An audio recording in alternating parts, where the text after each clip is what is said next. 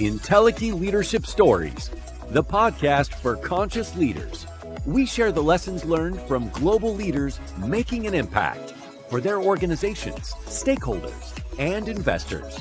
For people, community, and environment, we get inspired by their experiences, attitudes, and practices. Here are your hosts for Entelechy Leadership Stories, Kirsten Gouldy and Mark Stenson. Welcome back again, everyone, to Entelechy Leadership Stories. Kirsten and I are continuing a series of episodes where we dissect and define some of these traits and characteristics of an Entelechy leader. Kirsten, it's so fun to really try to kind of peel apart some of these terms that we go, oh, yeah, I know what you mean leadership. But really, how many things are underneath that? Uh, so many, Mark. And our guests continue to help us unpack them, right? Yes. Our guests have really been brilliant at helping us define leadership. Certainly. And we've often said that entelechy is an Aristotle term for reaching your soul's potential. We've also taken this further to say, underneath that, you know, what are the traits of an entelechy leader? It's like integrity and strength and fortitude and creativity. And today, Kirsten, I thought I would ask you about this trait, intuition. What is it that we need to know about an intuitive leader? Well, I won't go out too far for you. I'll keep it easy today. But that being said, when we look at intuition and what it actually means, I personally believe that everybody has intuition. This call it the sixth sense, the gut, a deeper knowing. You don't know how you knew, you just knew. You know to get off the road because there might be an accident. I think every one of us has a story. Frame it up to luck, intuition, however you want to frame it. It distills down to the same thing. Something we didn't understand took place, and we're grateful that it did. because yeah. something spoke to us. When you really look at intuition, I like to always start with this. We only use a very small percentage of our brain, which I akin to the same thing as a universe. We only understand a very small component of the universe, and which to me means that we're also expanding the amount of brain we're starting to use. My belief system is that other component of the brain, we have no idea the power that's really behind it.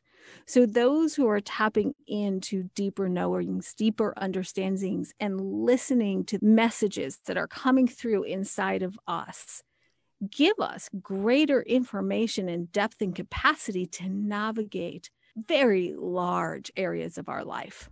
Uh, let me just check in on this. You're not talking about luck necessarily. You're not talking about, I'll say, coincidence. Like, oh, I was traveling in London. I was standing in line and I turned around and there's somebody from my hometown. That, that's a coincidence, perhaps. But you're talking about this gut feeling, this knowing.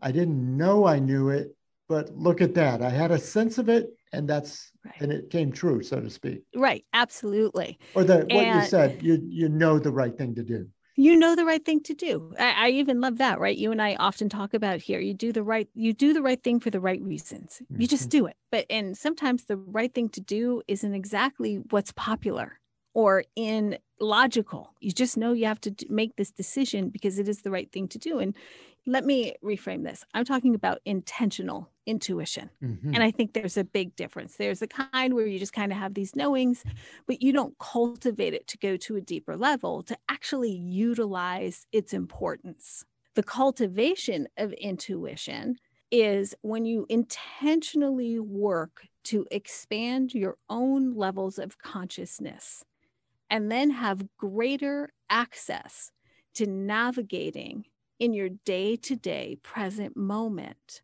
to make the best possible decisions that really impact yourself and everything around you.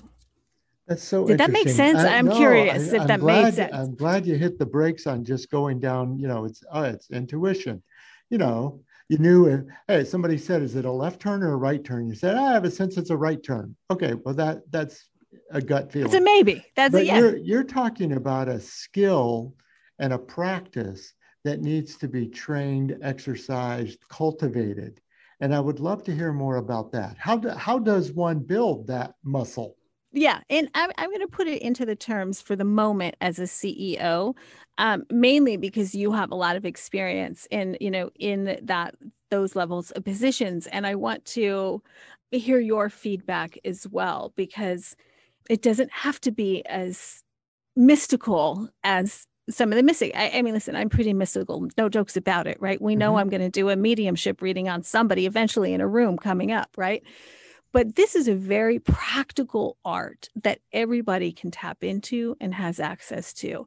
And part of the training really comes down to it's such a, I don't know, it's such a cliche word right now, but it really is good mindfulness, meditation, being out in nature. And everybody goes, yeah, it's cliche, but what does that really do? Well, the, most people, it doesn't work for me. Well, most people don't, it doesn't work for most people because they don't build the muscle with it. Let's mm. just, right? Mm. Action denotes outcome. Like that is a truth, right? So there's some real practical business stuff to this that we have to do, performance. Within that, if you're if one were training with me or any of the Entelechy practitioners, we would be working with you on a moment to moment basis in your decisions and how your decision making process works. What parts of you are you using? Are you using logic only? Are you using your academia pedigree only? Are you beginning to see what's happening in my stomach when I'm really saying, do I really believe that it's time to go public? Or is there this nagging thing in the background that says we might need to wait? Don't know why, that you're just not willing to investigate because you have an objective you're going to drive forward right? We need to build the muscles. And how we do that, there are very systematic processes. To some degree, it's a little individualized for those who actually want to become to master this. But you really want to learn how to slow down, how to be sitting. You know, I use the boardroom a lot, how to be sitting in a decision making process and check in with yourself. Am I just saying this because my logic and my experience says this? Or is this really is there is there something in the background operating that I need to check into and investigate? And I, am going to say it also is a critical thinking skill. Critical think, thinking is essential. If you're a sheep, you're going to get sheep results. Mm-hmm. Intuition brings you into full personal power which is where that comment courage comes in, because you might have to take actions inconsistent and incongruent with the herd thinking, herd mentality. And you ask about some of my experience in business. I think I've seen this intuition, and many business leaders have. I remember reading the story of the founder and CEO of Clif Bar, you know, for athletes he was going to sell out to a major food company. And he didn't say it in the book, but we now know in hindsight it was Quaker Oats. And he was going to sell the company. And they were literally in the boardroom to sign the papers. And he mm-hmm. said, Something tells me I shouldn't sign. And he walked away from the deal. And they all thought, of course, he was crazy and he walked away from a lot of money. And, and he said it was about people and he didn't know exactly why. And on paper and intellectually, it probably was a terrific deal. And you know, he might regret it, but he never did. So, I mean, it was one of those, uh, at the moment, my gut right. says no. And, right. you know, you were, you were asking about, and you said about quantum physics catching up, but I think medical science has been over the last few decades catching up to this too. I remember working with a pharmaceutical company years ago, and they were trying to understand panic attacks. And they really were beginning to find a brain heart connection. And I it wasn't did that. I did not. Okay. Yes. And that it wasn't just in your head. You know what I mean? People say, oh, it's just in your head. No, there's actually a chemical reaction going on in your brain, and it's causing your heart to race and it's causing your your blood pressure to go up and all the things. So this brain heart connection. And then later on, the uh, researchers have found a brain gut connection. And so you said, what's going on in your stomach? Well, what's going on in your stomach really is affecting your brain activity. What you eat really does affect, you know, your thinking skills and, you know, your brain activity. And then, uh, without a doubt, yeah, rheumatologists and gastroenterologists have collaborated. They have found a gut joint connection. So there, there are, you know, people who have both rheumatoid arthritis and irritable bowel syndrome. And they found what do those two things have together? Well, there's an inflammatory process that is mediating and, and activating in, in both areas. So it's just so interesting to uh, describe what you're saying. So, no wonder when you said in our last episode that there's intellect, emotion, and intuition. There's the head, the heart, and the gut. And when they all work together, and to your point, can they be mindfully exercised, you know, and these mm-hmm. capacities built? Imagine what that would do for leaders.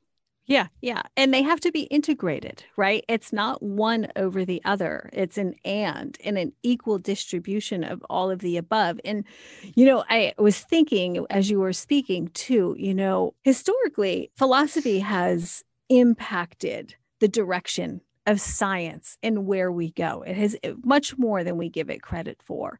And there was a break in philosophy where they took out spirit and soul and it became only mind body Okay. Mm. So, in the last couple hundred years, even science negates the premise that there may be a soul or a spirit.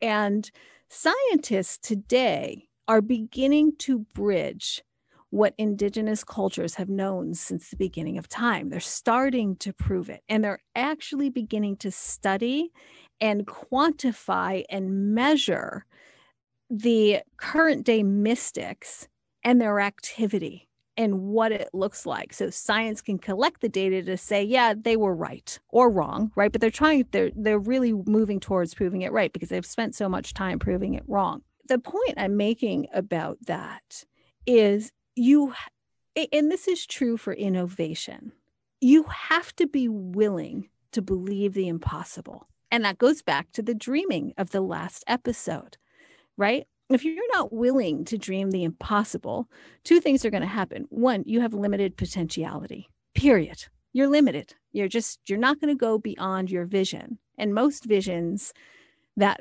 going to the moon was an impossible vision that occurred because somebody dared to dream the impossible and said, no, it's going to be done. Right. So if you go into this and say, metaphysical principles are not possible, they're hooey, guess what? You lost mm. right? But the person who is open to investigate, again, back to critical thinking skills, right? The ability to discern beyond what you think you know. When you are willing to know that you don't know, therein lies the profound capacity for potentiality. That's so good. Well, you know, and we've also uh, done some research about this in some of the current business books out there, right, Kirsten? And I'm referencing now. The, and for the, the audience, I want to say this for the audience. Can I tell this story because this is great, right? so I, I just have to do this. When when he says we, he's being very generous. Okay, so I walk in to meet him where we're going, and it happens to be a local library, I come in and there's literally 20 business books, the Harvard Business Journal. And I know he's been here for hours. Like it wasn't like he just said, Oh, let me go pick a quote. I know he read those because that's who Mark is. So I was I had to throw that in there. Eh, but that also speaks to the importance of intellect. And I really wanted to say that. That yeah. well, that also, is I guess one of the core to, components. To the intuition piece of that is I have a sense the answer, you know, is already because I have this experience, right? So, yeah, you know, I've, I've been there before. Therefore, I think the answer is on page 92. And sure enough, there it is on page there 92 uh, of a great book called The Science of Dream Teams. And it's written by Mike Zani.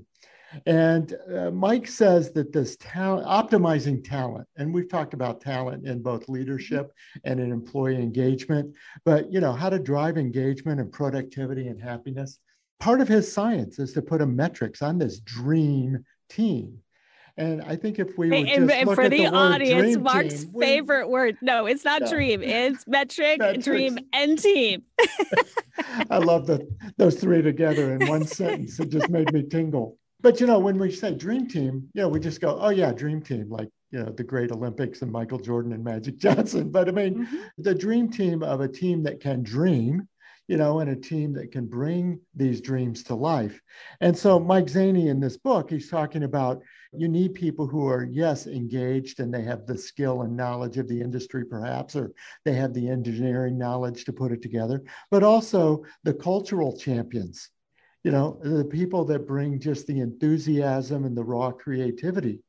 Uh, but then also the people who can close the deal, you know, finish the job, mm-hmm. bring it all together. And these are all the skills that you're talking about here that uh, we, we all have a sense, and that's what we're talking about intuition.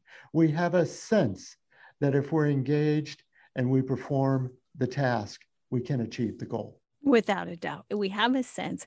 And you also have to have a sense of what aspects of yourself you bring to the table mm. that are valuable. Speaking to the example you just get, right? If I were to be in my egoic self, I'd be like, well, this is my strong suit. So I'm going to close the deal, which, by the way, I'm not a good closer. But not, so for my audience out there, you now understand I am not the closer. If I were to be in my egoic self and not be able to intuitively know who is best suited in the moment to bring a particular skill set to the table, you may not be able to really win the game at its highest capacity, right? And so I'm going to go back to your Michael Jordan, and, and they did this in that Netflix series with him. They intuitively knew who to put in with him at what time, and he intuitively knew who to give the ball to and when, right? Pippen was his guy. That was his dude. He he intuitively knew, but every once in a while he sent it to sent that ball to somebody else that really won the game and he knew there were there were plays in there. And that takes some other of the principles that we'll be speaking to but that's also intuition. That's an in the moment play. You're on the court you're in the game. I'm we might have the same skill set but mark you might be better at it in this moment. They might have somebody might have a better rapport with you. It would make sense to sit back right? And that's when the leader has to make those judgments so. Yes Yes. Well, listeners, I hope you've enjoyed this discussion on intuition and how it is an important trait of an Entelechy leader, a leader who is going to guide an organization, a nonprofit, a company, a government, a family to their full potential, to their soul's purpose. That's what Entelechy is all about. We'll continue this series talking about traits of Entelechy leaders. And of course, in our regular episodes, we'll be interviewing leaders that are showing those traits of Entelechy. And that's what our podcast is all about. Thanks for the discussion, Kirsten. So exciting. Thank you. And in future episodes, we'll talk about integrity and courage, fortitude, and creativity, and other traits of leadership, especially Entelechy leaders. But for now, I'm Mark Stenson for Kirsten Gouldy. This is Entelechy Leadership Stories.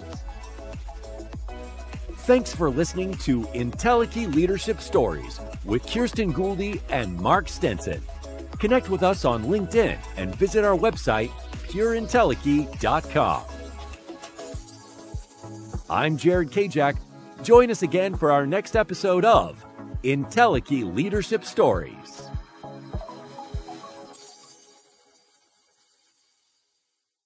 This podcast is produced by BSB Media. We also host two other podcasts you might enjoy Unlocking Your World of Creativity and Five Minutes of Peace.